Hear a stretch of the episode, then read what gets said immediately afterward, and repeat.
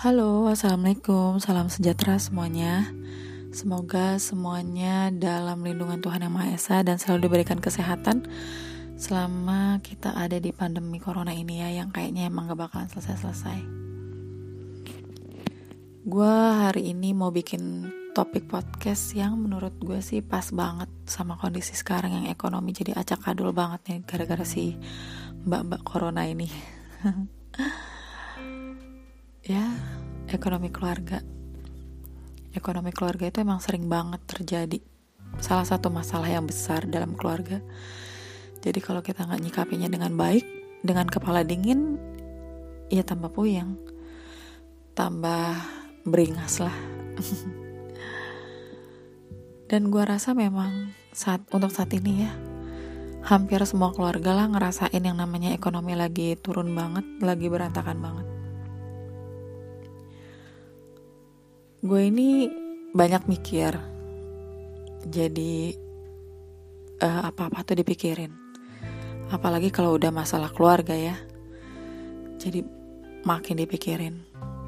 Banyak mikir, otomatis banyak yang dikhawatirin kan. Kadang itu Tuhan ngasih petunjuk buat kita itu tanpa kita sadarin. Tuhan itu ngasih panah buat kita ambil jalan yang benar, supaya kita itu bisa bebas, kita bisa keluar dari labirin masalah.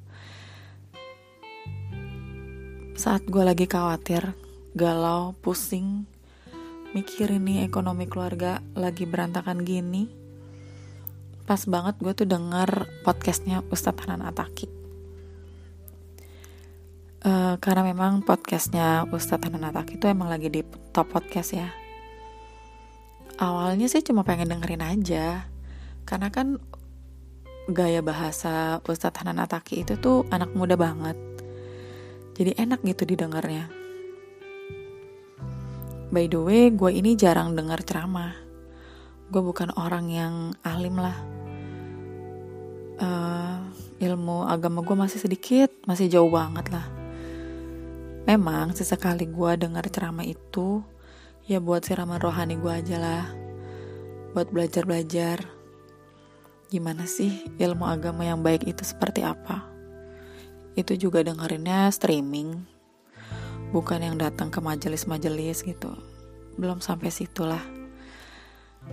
Anyway, episode pertama yang gue denger yaitu Ustaz Hanan Attaki itu lagi ngebahas tentang rezeki. Yang gue rasa ya gila nih, nyambung banget sama kondisi gue saat ini. Di situ Ustadz menjelaskan tentang tiga amalan mengetuk pintu rezeki. Subhanallah ya, Allah benar-benar ngasih petunjuk. Yang pada saat gue lagi galau, cuma iseng dengerin podcastnya Ustadz Hanan Attaki, ternyata pas yang didengerin. Jadi sedikit memberikan keterangan, memberikan pencerahan buat gue supaya gak tambah mumet. Uh, bahasan Ustadz di situ salah satunya tentang ayat seribu dinar, surat at-talak ayat dua sampai tiga, yang artinya barang siapa bertakwa kepada Allah, niscaya dia akan mengadakan baginya jalan keluar dan memberinya rezeki dari arah yang gak disangka-sangkanya. Dan barang siapa yang bertawakal kepada Allah, niscaya Allah akan mencukupkan keperluannya. Sesungguhnya Allah melaksanakan urusan yang dikehendakinya. Sesungguhnya Allah telah mengadakan ketentuan bagi tiap-tiap sesuatu. Hmm, ibaratnya nih geng, kita cuma cukup bertakwa dan bertawakal aja yang benar, biar Allah yang urus rezeki kita. Padahal posisi gue saat itu gue kalut banget, gue gak ngerti ini kira-kira masalah ekonomi gue nih mesti gue bawa kemana gitu. Gue mesti harus bertindak seperti apa supaya keluar dari masalah. Ternyata di situ Allah cuma menjelaskan di dalam surat itu, udah, lo cukup bertawakal dan bertakwa aja sama Allah, biar Allah yang ngebukain jalannya. Dulu teman gue itu pernah ngomong sama gue, Ngomongin masalah rezeki itu gak akan bisa diukur pakai logika. Itu udah urusan Allah. Pada saat itu gue denial, denial banget. Gimana? Gak mungkin lah kalau kita gak ngejar itu rezeki, mana bisa kita dapat rezeki itu? Ya kita harus jemput bola lah, bagaimanapun itu caranya. Semakin kita berusaha, akan semakin banyak rezeki yang kita terima kan. Pada saat itu gue mikir begitu ya. Temen gue cuma meyakini gue gak bisa kalau masalah rezeki itu udah diatur sama Allah. Lo mau berusaha seperti apa? Ya kalau emang rezeki lo segitu, ya udah segitu gitu. Gue tetap ya, di dalam hati gue tuh gue tetap denial. Siapa yang bisa menjamin kebutuhan keluarga gue itu tercukupi kalau gue cuma diem aja, gue tidak menjemput bola dengan sekuat tenaga gue gitu? Siapa yang bisa menjamin itu? Kalau sekarang-sekarang dipikirin sih, bodohnya ketakar ya jadinya.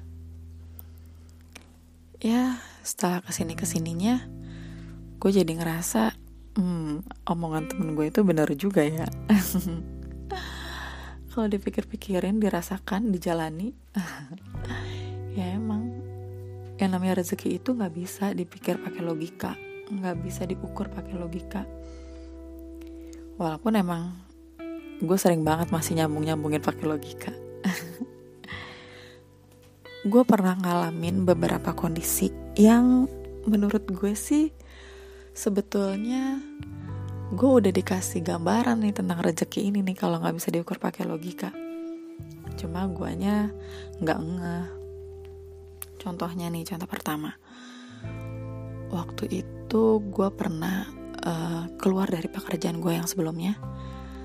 Terus yang namanya resign dari pekerjaan kan selalu pengen mendapatkan pekerjaan yang lebih baik, terutama gaji yang lebih besar. Karena uh, sebelum-sebelumnya gue ngejalanin itu ya selalu dapat gaji yang lebih besar dari sebelumnya. Nah pas terakhir ternyata gaji yang gue dapat di tempat baru sama aja. Sama nominalnya, sama persis dengan gaji yang gue terima di kantor sebelumnya. Ya udah, akhirnya gue terima aja lah, karena pikir gue mungkin ya bisa mendapatkan sesuatu yang lain yang lebih baik dari kantor yang sebelumnya. Di situ satu. Terus contoh berikutnya, uh, waktu W F H kemarin, ya kan suami itu W F H, bener-bener W F H beberapa bulan di rumah aja, gak ke kantor sama sekali. Otomatis dari kantor itu penghasilannya gak full. Awalnya gue sempat mikir, aduh gimana nih, gaji gak full, gaji full aja gue masih ngerasa kurang nih, kebutuhan-kebutuhannya masih belum tercukupi dengan baik. Gimana gak full coba, cukup gak ya? Cuma ya udahlah, jalanin aja lah. Gue mikirnya pada saat itu ya gitu aja. Ternyata setelah dijalanin, ya rasanya sama aja. Full atau enggak ya sama aja gitu. Ya mikirnya jadinya gini, mungkin gaji yang gak full itu uh, kepotong gara-gara ya suami di rumah aja. Jadi kan gak ada uang saku untuk suami ke kantor, keluar kantor dinas gitu biasanya. Karena gak ada budget itu jadinya ya oke lah, sama aja mungkin ya. Emang balik lagi, rezekinya cuma segitu, segitu dulu lah. Jadi seimbang kan, uh, penghasilannya berkurang, pengeluarannya juga berkurang gitu. Ya kadang memang kita tuh sering ngerasa gak cukup gitu, uh, kayaknya kurang aja terus. Padahal sebetulnya cukup. Coba kita bisa lihat deh, uh, buat abang-abang nih yang jualan mainan di sekolah-sekolah, atau ibu-ibu yang jualan tisu di pinggir jalan, buktinya mereka masih bisa bertahan hidup kan? Selama gaya hidup yang kita ambil itu sederhana, sesuai yang kita perlukan, yang kita butuhkan, gak muluk-muluk, Allah selalu mencukupi kebutuhan kita, dok. Kita juga, kalau kita sadari, kita bisa berpikir lagi dengan baik, dan kita bisa menerima keadaan kita pada saat itu, pada saat posisi kita lagi ada di bawah perekonomian kita, ya akan merasa cukup kan. Allah selalu mendapati janjinya. Allah akan mencukupi kebutuhan kita. Terus gue ngerasa gini, uh, kadang yang kita takutkan, kita khawatirkan, sangat-sangat kita khawatirkan, pada kenyataannya sebetulnya tidak menakutkan, tidak semengkhawatirkan apa yang kita pikirkan gitu. Kita hanya terlalu berlebihan aja dalam berpikir. Jadi ya, untuk saat ini yang bisa kita jalanin, ya kita jalanin. Kita tetap harus percaya kepada Tuhan, karena Tuhan akan memberikan kesulitan untuk kita, tapi akan memberikan jalan keluarnya juga gitu loh. Jadi kita tetap harus believe in God.